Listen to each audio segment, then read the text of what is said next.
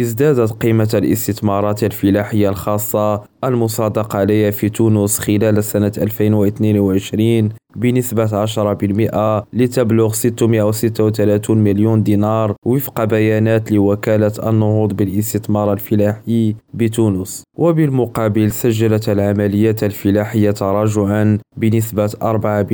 4% ليبلغ عددها في السنة الماضية 3360 عملية وستمكن الاستثمارات الفلاحية الخاصة المصادقة عليها خلال خلال سنة 2022 من إحدى 3541 منصب شغل قار يونس أكريم ريم راديو تونس